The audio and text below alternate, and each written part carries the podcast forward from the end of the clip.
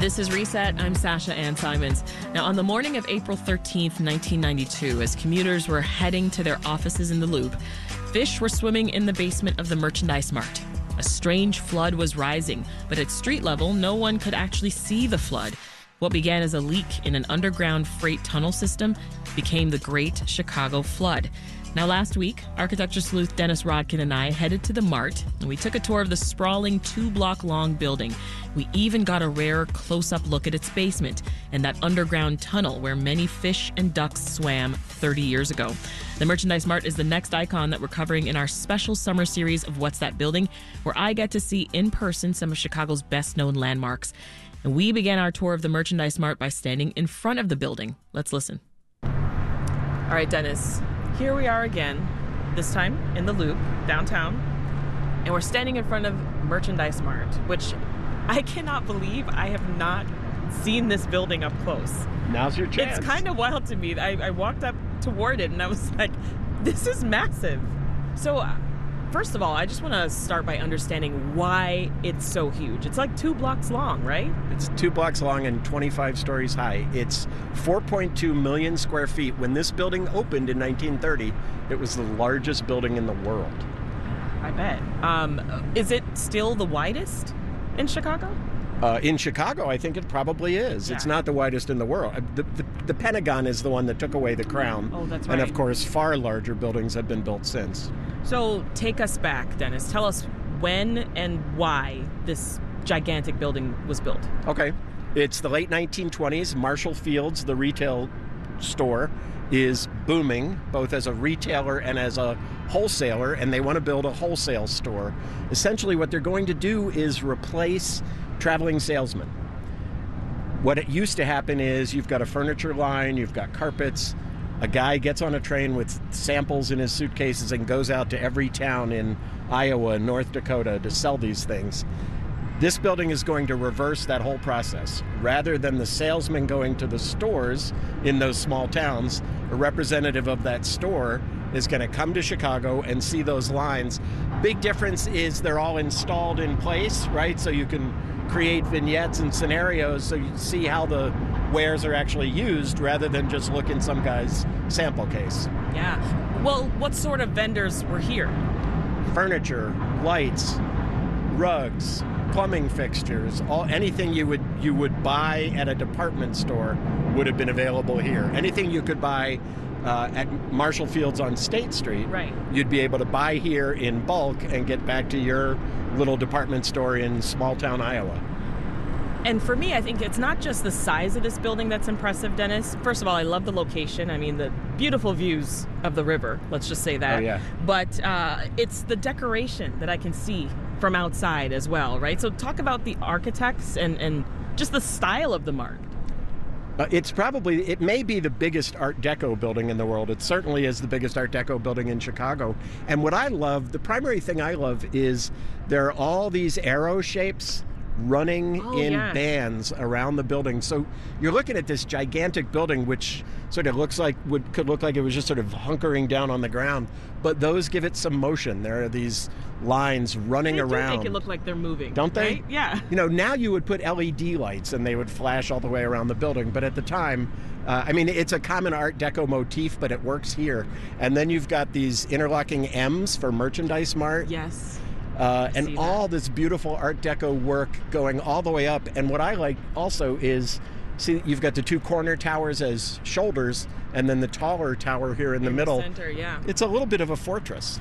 I mean, just everything is just straight, clean lines, right? You, just even looking at that entrance. Oh yeah, and look at well when we get closer, you can see it's frilly. It's uh, acorns and seashells and fern shapes. All the sorts of things work together into a motif that is right out of Art Deco. I gotta ask, what's up with these heads? Who are these guys?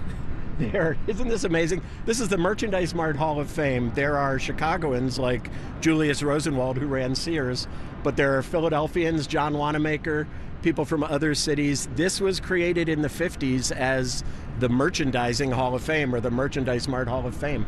But the funny thing is, these guys are sort of out of date now, right? Like we don't go to department stores, we don't Right. care about Wanamakers Earlier, there was another set of heads on the building, and those are even farther out of date. They're gone. Oh. But when the building was open, there were 56, uh, what at the time would have been called Indian chiefs, carved around the top of the building. And then, and again, this is 1930. It's a very Art Deco sort of idea. Yeah. The noble savage and all those things we don't really think anymore. Eventually, those were removed, but you can imagine they were pretty out of date at that time, and now these guys too are pretty out of date. Yeah. Well, you know what? I mentioned never having been this close to this building. You know what my introduction was to it? It was Art on the Mart. Oh, yeah, which That's is a so cool. It's an amazing program. Yeah, you'd be across the river there on those platforms, and you can see from where we're standing where the projections come out of that, that box below Wacker Drive. Is that where it comes from? It all starts there, and then this 25 story, two block long building becomes a canvas. It's amazing. It is absolutely gorgeous, especially at night.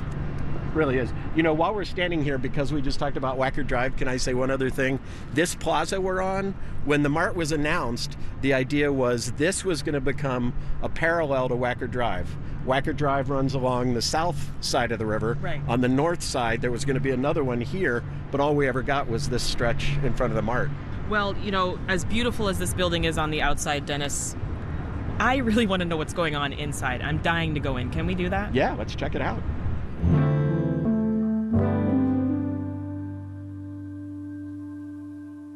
So now we're inside the mart, and I mean, what a view right here at the front entrance. I, I'm seeing columns, murals, but I, who designed all of this?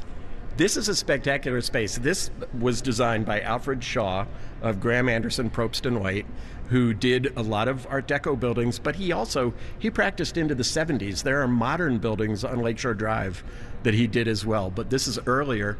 And one of the things you can see here is these fluted columns all around. Yes. Sasha, you spent a lot of time in Washington, D.C. This might remind you a little bit of the Lincoln Memorial. Absolutely. It sure does. And even more would be these murals that run around the top of the lobby. Yeah, I, I want to get back to those. I mean, who's the artist? Jules Guerin, whose murals are also at the Lincoln Memorial. And uh, these are spectacular. There are 17 of them, and they depict the history of trade. You see uh, tulips in Holland with a windmill during tulipomania. You see trade routes being plied by camelback. Uh, there are all these wonderful sort of vignettes from the history of trade. Yeah. And then there's one that's not quite so wonderful. Yeah, let's let's talk about that. But can we get a little closer? So, I mean, from the looks of it, it I'm seeing enslaved folks picking cotton. That's exactly what it depicts, or that appears to be what it depicts. What some people have said is that it may not be during slavery because the age of some of the other images, some of the boats in the images, uh, may, may be from after slavery. Nevertheless, it would be from sharecropping times, which is also a time that we uh, don't necessarily want to memorialize. Right. Uh, there was a man who led a petition drive about six years ago saying, whether it's during slavery or during sharecropping, I'm looking, he was a black man, and he said, I'm walking into the building and looking at ancestors doing a kind of labor that I don't really want to have to think about. Yeah. Led a petition drive. Uh, as you can see, they're still here. Nothing ever came of it. But it is something to consider when you walk in here, seeing the Taj Mahal and, and elephants and all these other things. And then right here over one of the main entrances, Yeah. black women harvesting cotton. And it's it's not hard to miss. It's not hard to miss. at all. So we were talking earlier, Dennis, about the the big plans that Marshall Field had when they built Merchandise Mart. How did those pan out? pretty well for a while. This was an enormous undertaking. There were restaurants that could seat 10,000 people a day. There was a radio station, there were barber shops. Essentially, the idea was I said you came in from Iowa, North Dakota, whatever it is, from your department store to buy here. Yes. You'd spend your whole day here. This is what we're looking at here. This two block main hallway would be like a main street, and you'd spend your whole day, load up uh, on wares that were going to be shipped back to your town, and then leave.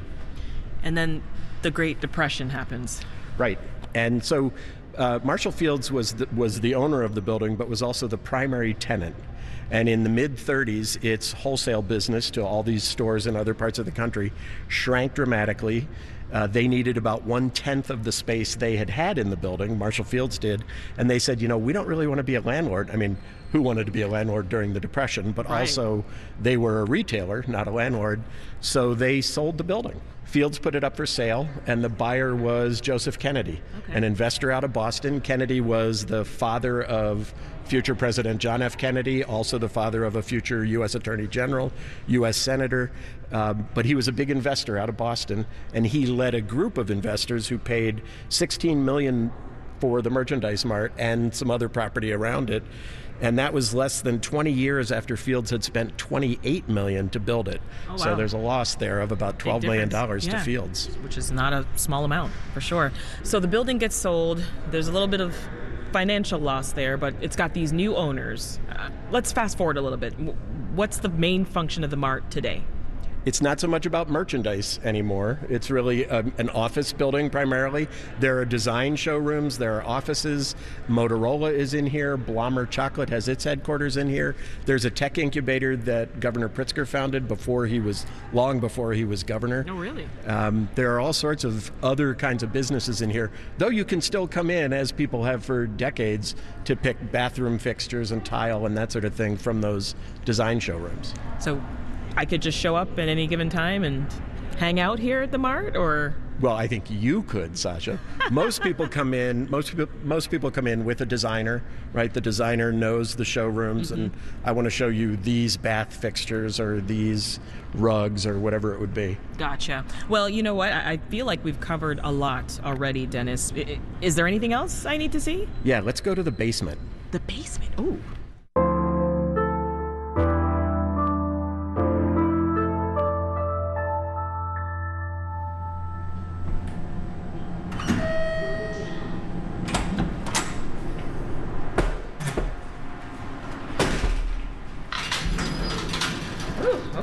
Here we go. I have never been down to the basement. This is exciting. Um, I don't know if I'm as excited as you are, Dennis.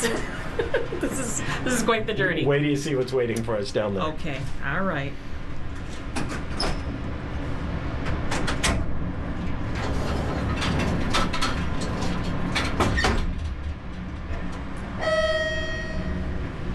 Now, when we say we're going to the basement, uh, how far down is it? I don't know how many floors down we're going. Because we've been in here for a few seconds and What'd you say, Chris? Oh, I'm sorry, I think it's three stories now. So we'll be three stories three below stories below the ground. Okay. And as we'll see when we get down there, there's more well below us. All right, at least there's there's some lighting. I'm still a little creeped out. Sasha, this is Mike, who worked in the merchandise mart when the floods happened in 1992. Oh, hey, Mike. Mike, can you introduce yourself? How are you? Doing well. Nice to meet you. Thank you. Uh, I'm Mike Curtin. I started here in uh, 19, uh, March 1966. So, did you see the fish? Did you see the fish in the basement? I see the fish, I see ducks, I see everything. You saw ducks in here? so this is so Sasha in April 1992 I think you know the freight tunnels underneath the city burst. Yes. There was a flood as far as the Marshall Field store, which is about a mile and a half from where we are. But it was primarily discovered here because these guys put on a police scanner that they were finding fish in the basement And ducks, apparently. and ducks and larry langford a news reporter came rushing over here to find out why are there fish in the basement and what he found before he got inside is the whirlpool that had formed off the kinzie street bridge where the river was being sucked under into the freight tunnels Goodness. so what was that like when you saw the ducks Uh, well, I, I actually I wasn't down here. The water was 40 feet up here in the, above that yellow rail up there. So, meaning you don't mean all this room was full oh yeah, this was full. this was full up Fu- to 40 feet. 40 feet. 40 feet of water. There was 40 feet of water in the merchandise mart basement i did not oh, know that Oh yeah. Wow. So, wow. How did it all eventually get pumped out? The city pumped it out with pumps. It, long did that ta- it, it take about two weeks. two, couple of weeks, two weeks, I believe. So, Mike, apparently there's a door you can open and show us where the tunnels are. I can show you, but I don't, I don't believe you can go down there. Can we take a look? Yeah. Dennis, you want to go further down? What is Yeah. wrong with you? Don't you? Uh, this is history we're witnessing, Sasha. Okay, sure. We're safe. anything Look, for Mike our survived it 30 plus years ago. Anything we're good. for our listeners, Dennis. Oh, wow. Oh my goodness. so down there is where the freight tunnels are. Yes. Oh wow. There's a tunnel all the way down there at the bottom. Oh my gosh. Is it prohibited to climb down? You are you? oh my gosh, Dennis. It's a ladder. Can we do this? I'll tell you what I see down there. You don't have to Oh my join God, me. Dennis. Is this okay? Be careful. Be careful. So the freight does it look tunnels like? are directly beneath me here. No, the, below you is the freight, is the tunnel, yes. That's where the water came from, underneath So- you. So the water was from there all the way to. uh, This is about a two-story space, and then the water was another 40 story and a half Another high. 40 feet from where I'm standing. Wow. Well, Yeah. Dennis, how does it feel being down there? It's. Ex- I feel like I'm uh, diving down into Chicago history. Seriously. I mean, Literally. for real, yeah. I wrote stories about this at the time, but I was never down in here. I'm so glad I got to experience this with you. I, I mean, I'm glad I got to watch you experience this. Come on back up. All right, so, Dennis, we finally got you out of the hole and into something a little bit more comfortable. We've come upstairs, and where are we? This is called the Founders Room on the second floor of the Mart.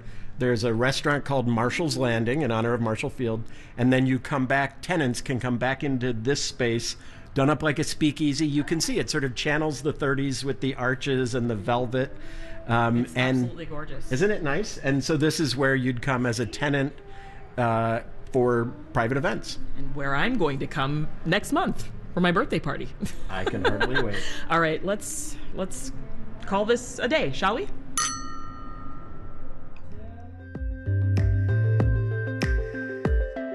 Dennis Rodkins, a residential real estate reporter for Crain's Chicago Business. That was too much fun.